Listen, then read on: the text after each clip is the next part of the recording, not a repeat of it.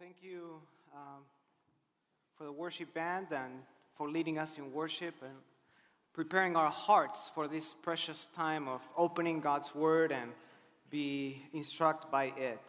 Thank you, Adam, for those words. Um, I don't know how much I owe you for that. Uh, but funny story, uh, when I was in his class back in 2010, um, he allowed me actually to do one of my presentations entirely in Spanish. I'm originally from Argentina, and so the entire class didn't understand a thing of what I was saying, but he was actually grading me in my uh, pathos, right? On my passion and how I deliver my uh, communication or my speech. So that's Adam. So you have a, a great man here, and I'm so grateful for you and your friendship. So thank you for having me this morning, and please open your Bibles to the book of Psalms.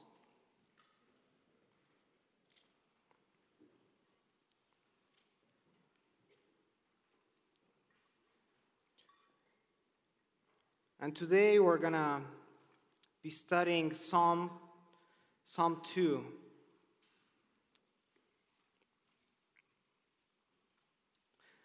And let me read it. Psalm 2 verse 1. Why do the nations conspire and the people plot in vain? The kings of the earth rise up and the rulers band together against the Lord and against his anointed, saying, Let us break their chains and throw off their shackles. The one enthroned in heaven laughs. The Lord scoffs at them. He rebukes them in his anger and terrifies them in his wrath, saying, I have installed my king on Zion, my holy mountain. I will proclaim the Lord's decree. He said to me, You are my son. Today I have become your father. Ask me, and I will make the nations your inheritance and the ends of the earth your possession. You will break them with a rod of iron, you will dash them to pieces like pottery. Therefore, you kings, be wise. Be warned, you rulers of the earth. Serve the Lord with fear and celebrate his rule with trembling. Kiss his son, or he will be angry, and your way will lead to your destruction. For his wrath can flare up in a moment. Blessed are all who take refuge in him. Blessed are all who take refuge in him. Wonderful psalm, precious psalm, right at the beginning of the Psalter. And what are the psalms, basically? Many of us just think they are uh, collections of, of hymns, collection of songs, but they are more than just songs or hymns. This book actually the book of Psalm, provides a guide full of divine principles for the people of God by the God of the people with a message, an overarching message that can be summarized in three words Our God reigns. Our God reigns. And Psalm 2 here is placed right next to Psalm 1 because it essentially expands that message right from the beginning of the Psalter. It helps us understand as Christians that if we want to stand with the righteous, as Psalm 1 says, that doesn't necessarily mean that we will be living a problem free life. It instructs us on how to have well being in every area of life, in spite of what actually happens to us in this fallen and broken world. And Psalm 1 and 2, which they are kind of, they function as two pillars welcoming us into the entire collection of these Psalms, they work together and they look forward to experiencing that abundant life in the absence of the promised king. And thus, they, they serve as a, basically as a reminder of God's plan. As a reminder of God's plan, they both comfort us, they encourage us with the future hope, the eschatological hope that God will eventually establish a king that will fulfill his law. He will rule from Jerusalem over all the nation with righteousness and justice.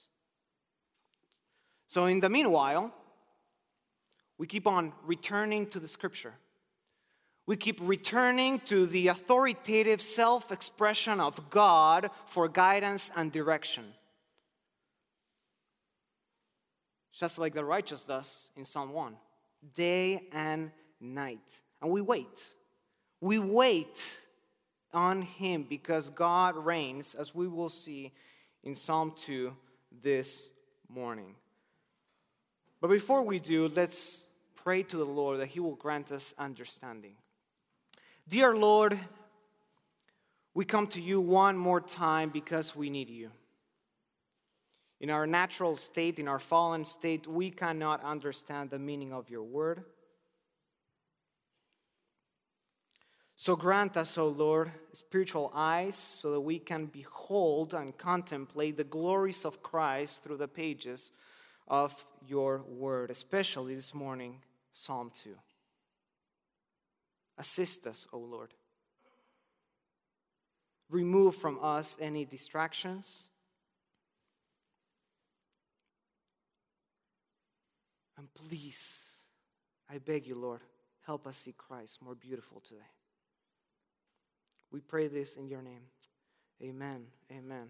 Now, this Psalm 2 is a fine, is a, is a jewel, is a rare psalm, is a fine artistic piece of literary work in the form of a four act play. Each act consists of three verses, so it's pretty straightforward with different persons speaking.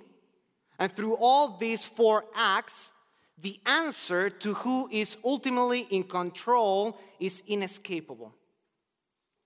And that is God. Our God reigns. And because He reigns, we praise Him as we enter through this gateway into the entire collection of Psalms.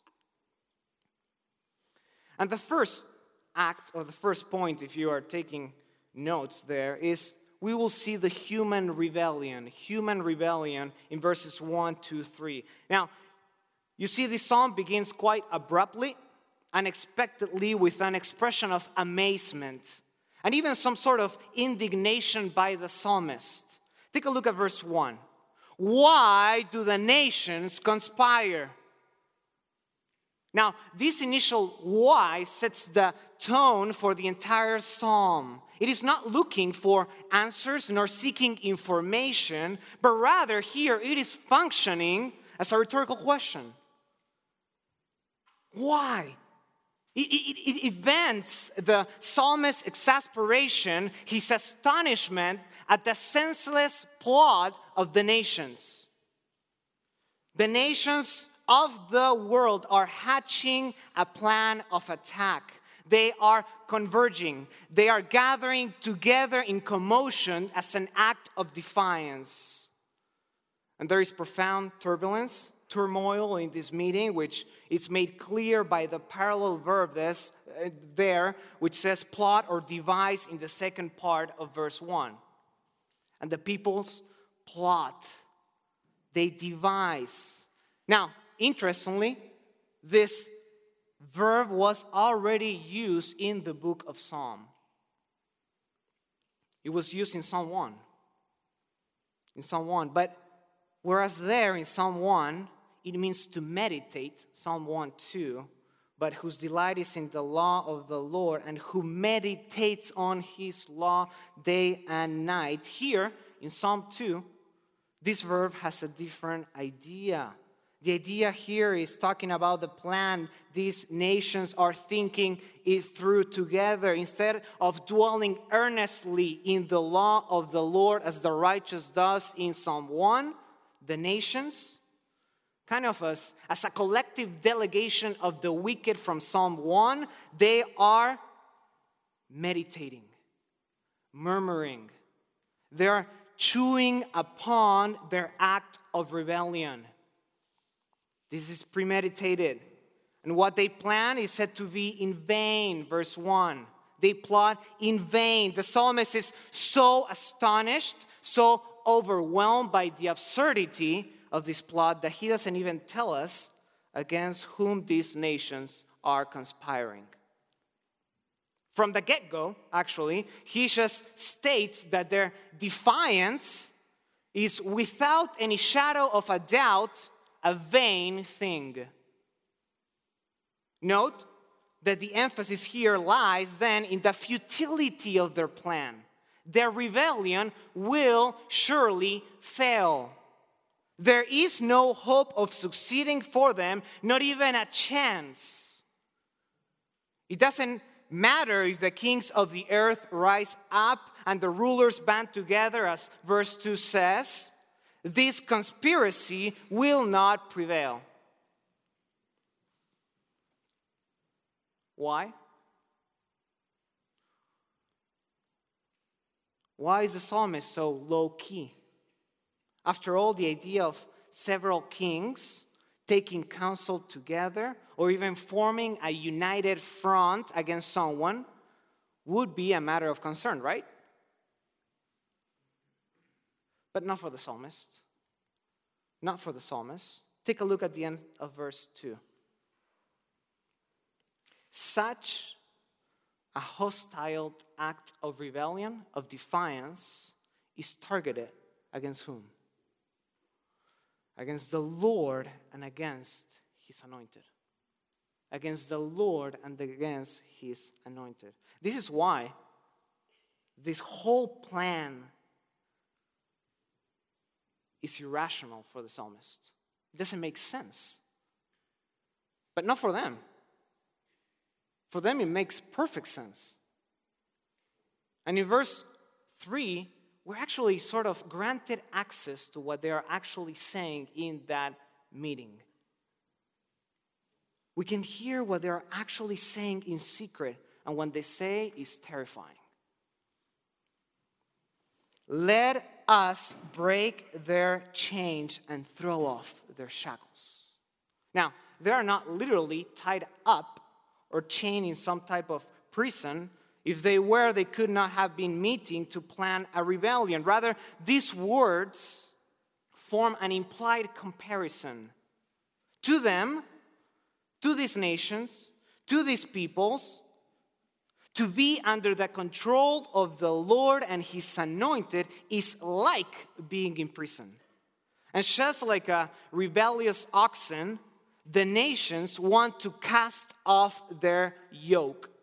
They don't want anything to do with the Lord's rule through his anointed. So they basically encourage each other with this cry of independence, and their resolution couldn't be any more clear. They want autonomy. They want autonomy, self determined freedom. It is an open letter, an organized revolt against divine authority. And now, this makes perfect sense in light of Psalm 1. Makes perfect sense. How? Well, the anointed, which is another way of referring to the king, as we will see later in verse 6, the anointed was supposed to copy the law of the Lord and follow it continually to experience the abundant life so graciously provided to him for generations to come. Go with me to Deuteronomy 17 for a moment. Deuteronomy 17.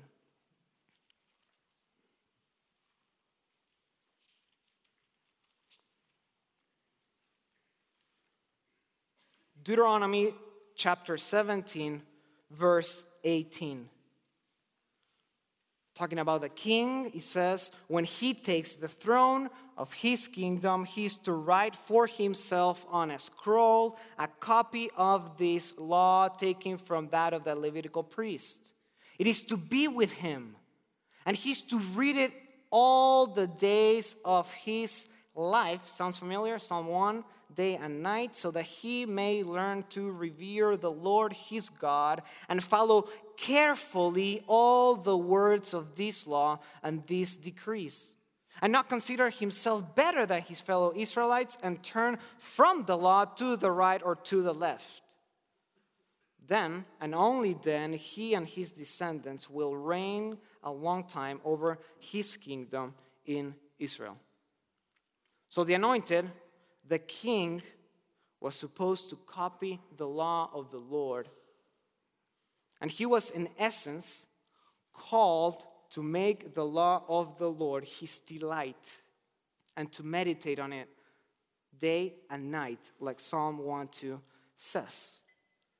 And if he were to do that, then he would rule over the people of God in accordance to the guidelines of the God of the people. It should not surprise us then that the kings of the earth of Psalm 2:2 are conspiring against the anointed king. At the heart of it all, the law of the Lord, which is upheld by him, is their biggest problem. And thus, these nations, these peoples, they want to liberate themselves once and for all from the Lord of that law. So we see that first act, the human rebellion, verses 1 to 3. Now let's go to the second act of this four act play. It says the divine reaction, verses 4 to 6. The divine reaction. The psalm makes a sudden shift from the human rebellion to the reaction of the Lord. And what is the Lord's reaction? He breaks out laughing. He breaks out laughing at their plan of attack. Verse 4. Such organized revolt, such um, meditated, organized cry of independence has a comedic effect on God. So he laughs and he laughs deeply. We're even told in the second part of verse 4 that he even scoffs at them. In other words, this is not a laugh of pleasure.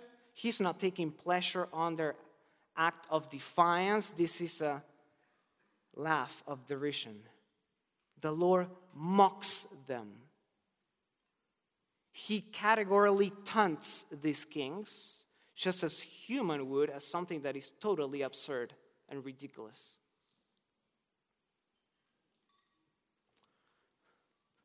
This type of language is so human like that we can almost hear the Lord from heaven saying, Are you kidding me?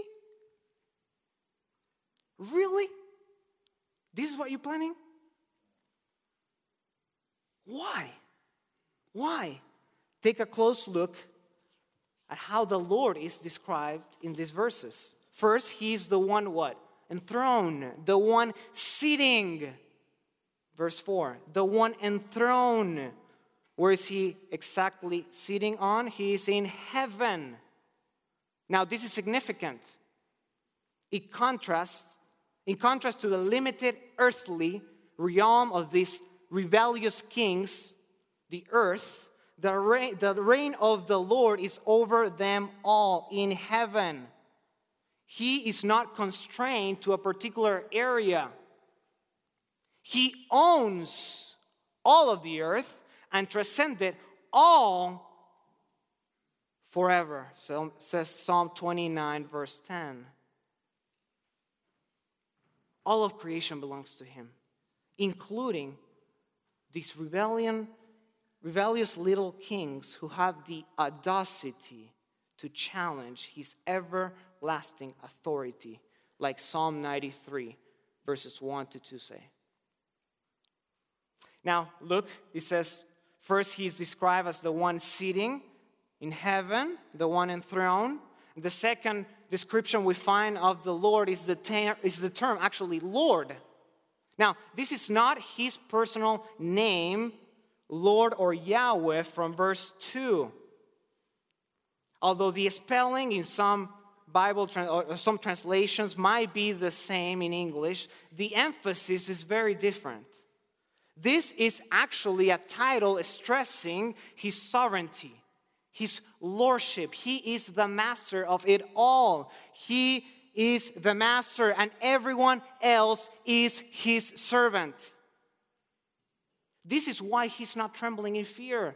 This is why he's not hiding in fear behind his throne, counting the rebellious nations and these peoples, calculating whether or not he has enough or sufficient force to counter them.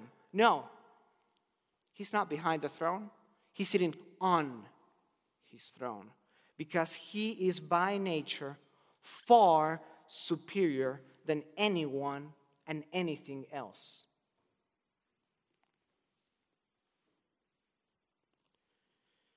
And they are all regarded by him, as Psalm 37, verse 13 reminds us, as absolutely nothing. Nothing. Absolutely nothing. And he knows that their day is coming. So he's not afraid. And after laughing, after mocking them, the Lord does what? Are you ready? He speaks. He speaks. That's all he does.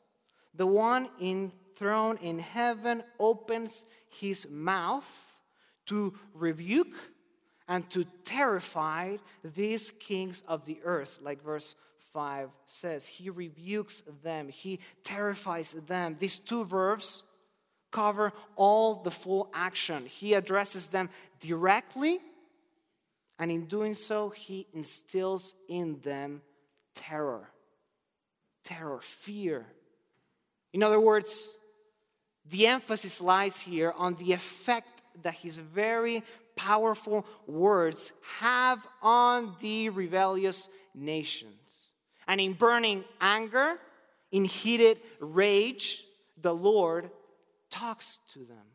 He speaks to them. Notice there is no direct threat in here. He's rather making a declaration, he's making a statement. That's all. The Lord is not playing games here.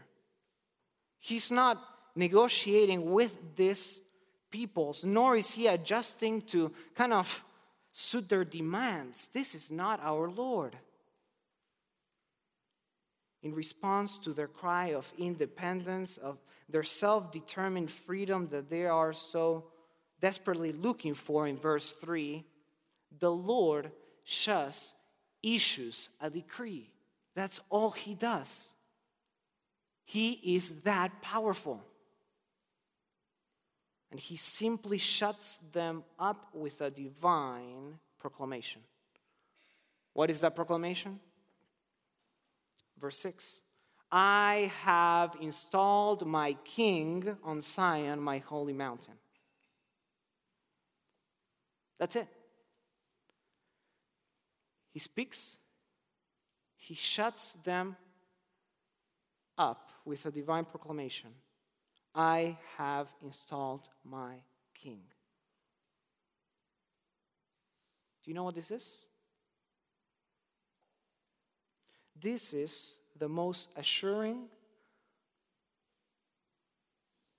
the sweetest noise and voice of the entire Bible. This is the sound of divine sovereignty. And this is so reassuring to us that he speaks and his speech carries an effect that no one can counter.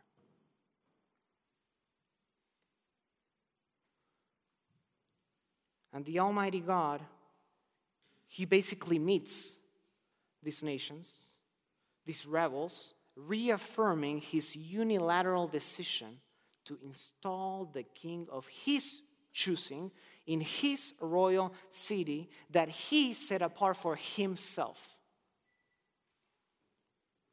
He effects his kingship by his ultimate sovereign authority. And this is the reason why he laughs. This is the reason why he mocks them. And this verse is, in essence, an explanation of the phrase in verse 1 in vain. Why do they plot? Why do they conspire in vain? Because no matter how well planned or powerful this organized rebellion is, it is doomed to fail, for the Lord Almighty is against it. Will not succeed. So we saw the human rebellion, verses 1 to 3. We see the divine reaction to that human rebellion in verses 4 to 6. And then in verses 7 to 9, we see the divine rule. The king now actually resolves to take a stand and declare by what right he rules. His right to rule is based on the Lord's decree in verse 7. I will proclaim the Lord's decrees. Now, this at first glance may seem totally insignificant. But by reciting the decree of the Lord in verses 7 to 9, he is implicitly stating that his reign is a gift from God. In other words, This king is not a usurper. His kingship is the Lord's doing. It is totally legitimate because it is granted to him by divine authority. And this is a clear reference to the Davidic covenant that promised the king's sovereignty over the nations in 2 Samuel chapter 7. Now, at the heart, at the heart of that covenant there is a concept of sonship that we see in verse 7 actually. I will proclaim the Lord's decree. He said to me, You are my son. Today I have become your father. And later, we don't have time. You can go to 2 Samuel chapter 7, verse 14, and you will see that same concept in that same promise that God made to David. So here in Psalm 2, the king is elevated to special, a special position. There is a particular relationship between the king and the Lord. So in return, the king could actually address God as you are my father, as Psalm chapter 89, 26 says. All rights, all privileges, of sonship are reserved for this king and this king alone. And the immediate significance of this father son relationship, of this special status, notice, it concerns the what? The inheritance of the land. Verse 8 Ask me, and I will make the nations your inheritance. Notice that the extent of his sovereignty reaches the nations, the ends of the earth, including, of course, the very peoples who are attempting to throw off his rule. So his rule extends through all the lands to the most remote regions on earth. There is no inch of territory existing out of the rule of this king. It is an international, a world wide inheritance, a lasting possession, possession obtained without any sort of payment or purchase price. It is an unconditional, an eternal gift based on a divine promise. A divine promise. And the king is not only granted the possession of the ends of the earth, but he's also giving the power to break them and dash them to pieces. He can break them, the nations, and dash them to pieces, these rebellious people. And the force of his sovereignty is described quite graphically. Look, verse 8, sorry, verse 9. You will break them with a rod of iron, you will dash them to pieces like pottery. Here, the rod most likely referred to his scepter, a symbol of power. It is a weapon. And in this case, this weapon is made of iron, which, indi- which indicates the strength of his rule. In his presence, all the nations, all the rebellion, rebellious peoples are like pottery, ready to be crushed, ready to be smashed into little insignificant pieces in a moment. They have no chance of withstanding this king's power. The disparity between the two is obvious. And this stark contrast is between the, the rule of the anointed king and the kings of the earth, notice, rests entirely in the Lord of the covenant. I mentioned previously that the word for Lord in verse 4 is different than the Lord in verse 2. However, in verse 7, I will proclaim the Lord's decree. The psalmist returns to the personal name of Yahweh, that covenant name. And he does so to emphasize that special relationship between the king and the Lord, which is made explicit by this father son language. In other words, the sovereignty of his rule in verse 8 is but an extension of the Lord's sovereignty in heaven from verse 4. And this extended sovereignty is the, is the way, the channel by which the Lord deals with a conspiracy of the nations from verses 1 to 3. How does he do, how does he do it? He basically rules over the nations of the earth by installing a king with all the authority of heaven behind him that reigns in the same sphere where the rebellion is taking place.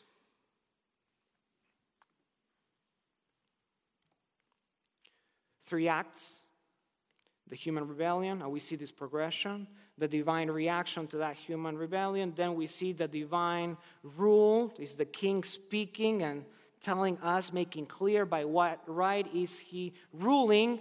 And lastly, we see human responsibility in verses 10 to 12. Human responsibility. In this final section, the psalmist speaks. And he basically draws his own conclusions. That's why there is a therefore at the beginning of verse 10. His aim is to basically resolve the tension built up through the entire psalm up to this point.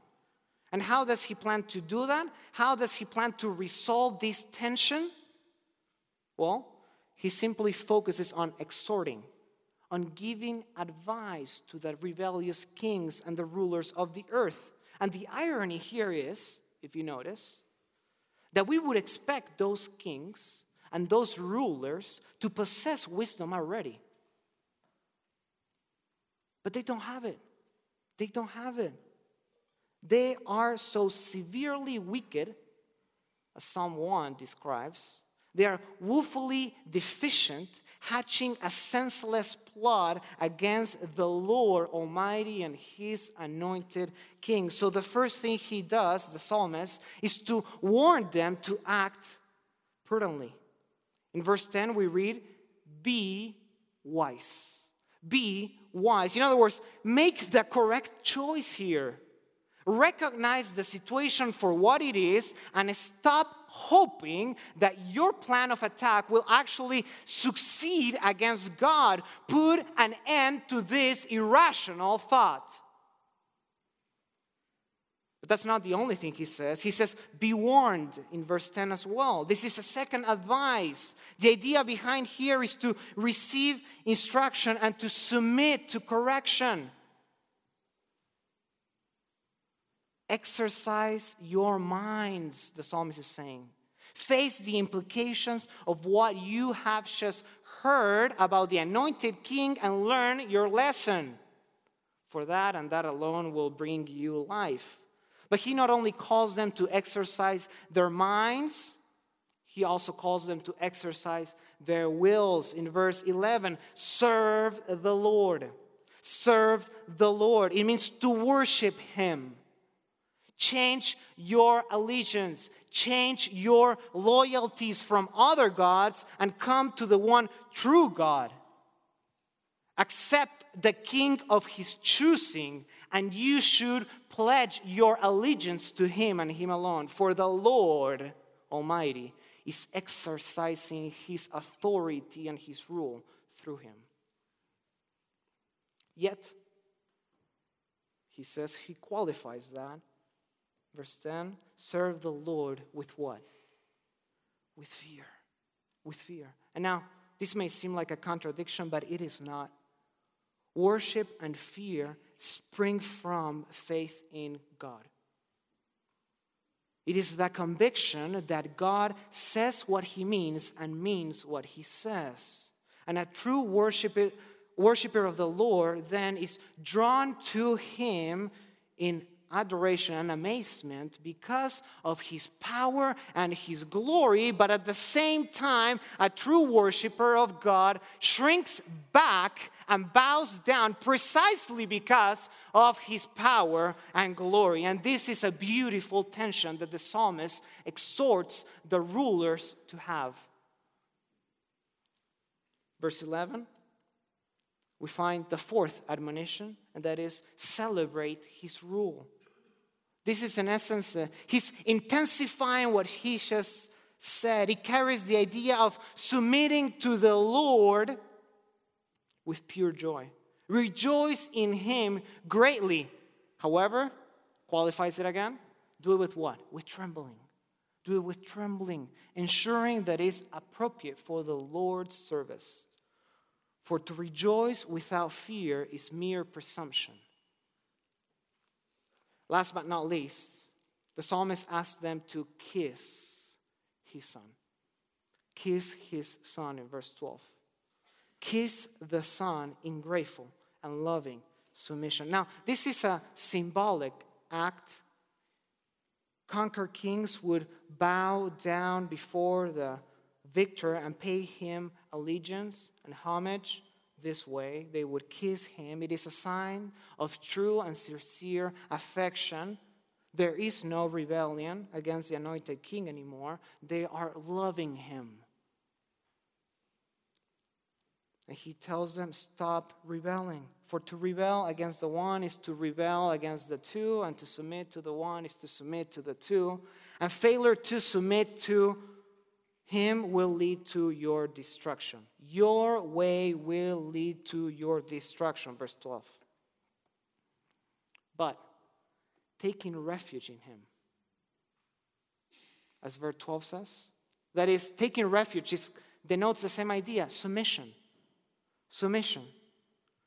Taking refuge in Him will bring that profound sense of joy and satisfaction that comes only from experiencing an abundant life that God intends in us through His redemptive work, in spite of what actually happens to us through this fallen world.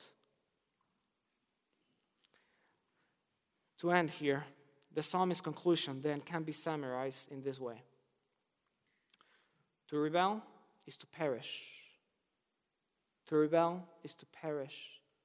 But interestingly, this psalm also contains a large measure of grace.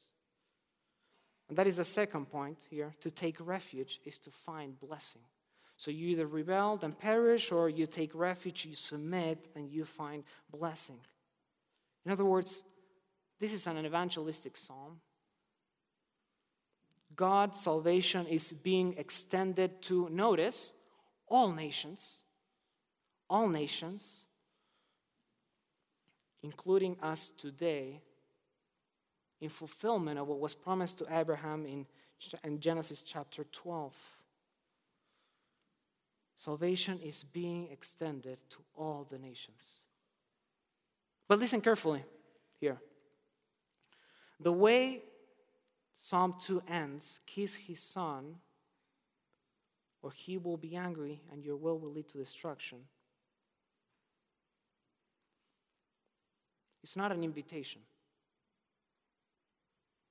This is not an invitation. This is a call to repentance. That's what it is. And this is the only antidote for human rebellion submission. Submission. You can remain in rebellion, but only, says the psalm, for a little while, and not without consequence, for his wrath can flare up in a moment. So kiss his son. Kiss his son. Yield your life to him today. You have noticed I have not answered who this son is yet. Who is this son? Well, Psalm 2 could have been applied to every Davidic king, but it ultimately applies to David's greatest son, Jesus Christ, as Matthew chapter 1, verse 1 says. He is the king who Psalm 2 celebrates as we see in Acts 4, he was installed as the reigning Lord and Christ at his resurrection, as we see in Acts 13 33, Hebrews 1 5, Hebrews 5 5. And although he fulfills Psalm 2, he has not yet exhausted all of its promises.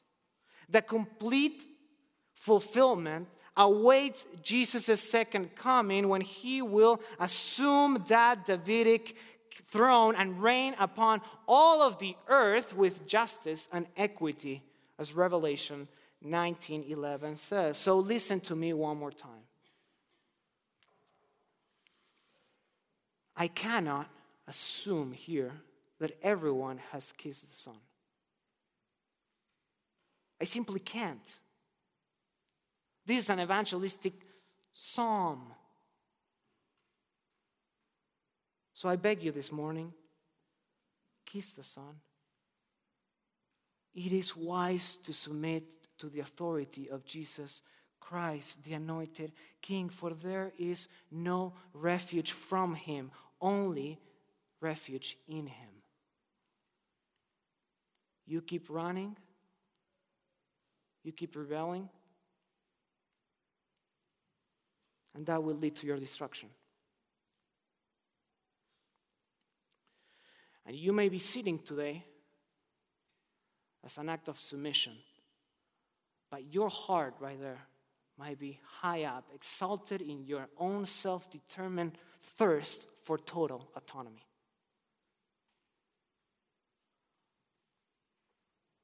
Come to Him. Come to Him today if you haven't kissed the Son.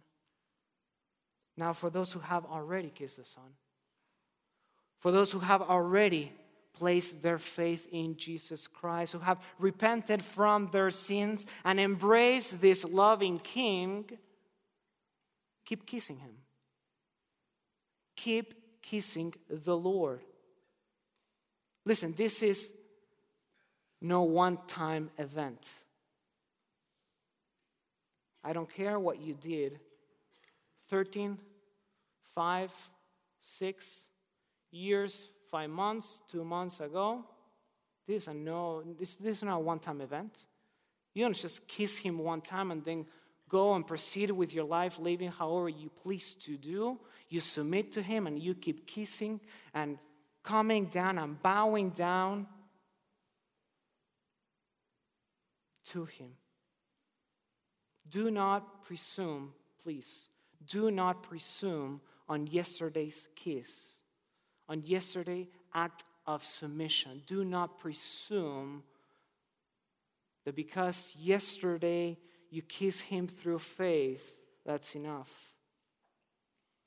Keep kissing him, keep coming to him, and placing yourself under, under his kingdom. Keep placing yourself under the Lord's anointed King, Jesus Christ. And you know how you do that? Just like the king would do himself. And that's why Psalm 2 is so important to understand it and to do an integrated reading with Psalm 1. Do you know how you place, how you keep on submitting, how you keep kissing the Lord's king? You follow the king's example, and that is to delight in the law of the Lord and meditate on it day and night. Your meditation, your Bible intake will define your level of submission. Let's pray. Dear Lord,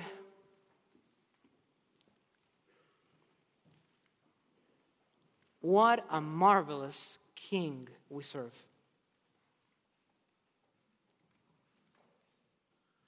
What a marvelous God we serve. A God who speaks and whose speech carries an effect and whose promises from the Old Testament are brought into the New. Unilateral promises to install the king, and we see, and we look back and we see on that cross that king. And we see the resurrection and we see that king again. And yet now we don't live in a world where that king reigns fully with justice and equity. This world is broken, faces multiple implications because of our sin results. There is death, everyone, broken relationships.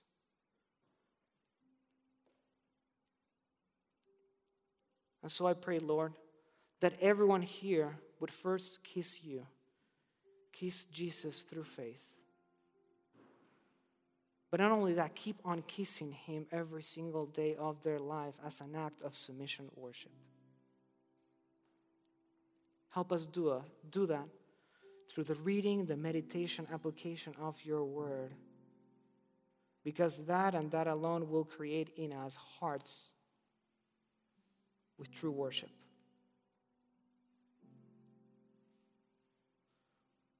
And that and that alone will keep us safe and hopeful until that King returns in glory and installs his kingdom on earth. And all the nations bow down to him and give him and give you the glory that you deserved. Thank you, Lord. In your name we pray.